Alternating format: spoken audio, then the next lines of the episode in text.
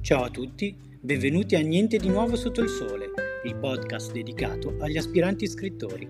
Io sono Gabriele Delfino, autore della saga fantasy di Daniel Spoon, e vi accompagnerò in un piccolo viaggio fatto di suggerimenti dritti per tutti coloro che desiderano scrivere il loro primo romanzo. In questa puntata vedremo insieme come strutturare lo schema logico della trama di un romanzo. Prima di incominciare a scrivere, infatti, è necessario avere idea di come incominci la vostra storia, come evolva e poi come finisca.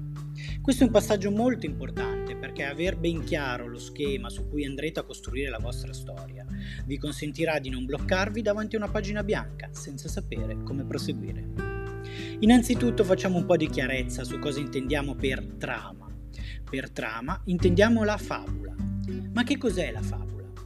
Il termine fabula, introdotto dai formalisti russi, indica l'insieme degli avvenimenti che compongono una narrazione, visto nel rispetto dell'ordine causale cronologico e considerato nei suoi rapporti interni.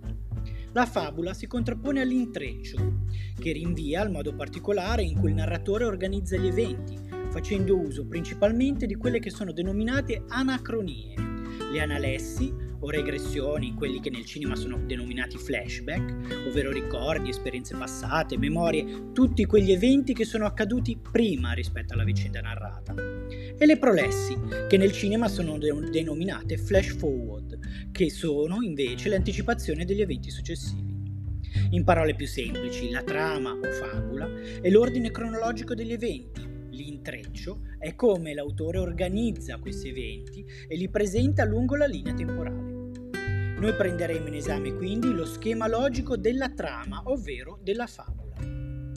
La narratologia, richiamandosi agli studi sulle fiabe russe elaborati da Vladimir Prop, ed ecco che ritorna Prop, propone come strumento di analisi della struttura del testo narrativo uno schema logico o struttura tipo che sviluppa cinque fasi abbiamo la situazione iniziale, la rottura dell'equilibrio, l'evoluzione della vicenda, lo scioglimento e la situazione finale.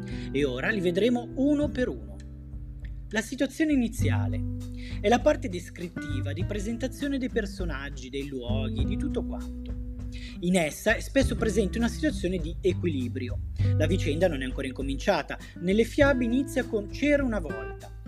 Se non è presente la situazione iniziale, il testo propone subito i personaggi in azione, si dice che inizia in media res, cioè in mezzo ai fatti. Questa è la soluzione migliore per presentare i personaggi, a mio personale avviso. I personaggi vanno presentati in maniera dinamica e accattivante, ovvero farli vedere direttamente in azione. Da come agiscono i personaggi sarà possibile intuire la loro personalità, la loro attività, le loro caratteristiche principali, evitando di ricorrere così ai cosiddetti spiegoni che non fanno altro che appesantire la lettura, fornendo spesso tra l'altro informazioni non necessarie. Ma su questo ritorneremo. Ricordatevi solamente l'inizio in media res. Abbiamo poi la rottura dell'equilibrio o esordio, nella fiaba viene chiamata complicazione ovvero la sequenza narrativa che racconta l'evento che modifica l'equilibrio iniziale e dà il via alla storia. Vi ricordate che nelle puntate precedenti abbiamo detto che senza la rottura dell'equilibrio, ovvero senza il danno, non esiste una storia? Ecco, da questo evento avrà origine il tutto. Abbiamo poi l'evoluzione nella vicenda, nella fiaba peripezie dell'eroe. Questa sarà la parte centrale della vostra storia, una o più sequenze di diverso tipo narrativo che modificano di volta in volta la situazione dei personaggi principali. Tali fatti possono tradursi in un miglioramento o in un peggioramento della situazione del protagonista. All'apice dell'evoluzione della vicenda si arriva allo Spannung, che in tedesco significa momento di massima tensione. Il termine viene usato in narratologia per indicare una fase della vicenda in cui il protagonista vive un momento drammatico che può condurlo alla vittoria o alla sconfitta. Spesso l'azione culmina o precipita, ma non necessariamente, in un colpo di scena risolutivo. Di regola lo Spannung conclude l'evoluzione della vicenda ed è seguita dallo scioglimento. Abbiamo dunque lo scioglimento o ristabilimento dell'equilibrio, ovvero la fine della storia. È una sequenza narrativa in cui tutto si risolve in bene o finale e si ristabilisce un equilibrio, uguale o diverso, rispetto a quello iniziale. Se manca lo scioglimento, il testo narrativo ha un finale aperto. E infine abbiamo la situazione finale, o coda. È il vissero felici e contenti delle fiabe, descrive e racconta il futuro dei personaggi rispetto alla storia narrata nel racconto. Tuttavia, non di rado, nella letteratura horror, ma anche in altri tipi di romanzi, non esiste un lieto fine, bensì un finale neutro o addirittura dove il male a prevalere sul bene. È importante sottolineare come questo schema valga per tutti i generi letterari.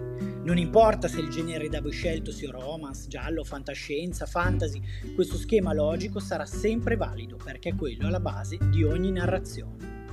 Facciamo qualche esempio. Non so se nel periodo natalizio vi siete mai imbattuti nelle classiche commedie romantiche di Natale. Solitamente appestano i canali, soprattutto quelli secondari, da novembre fino a fine gennaio.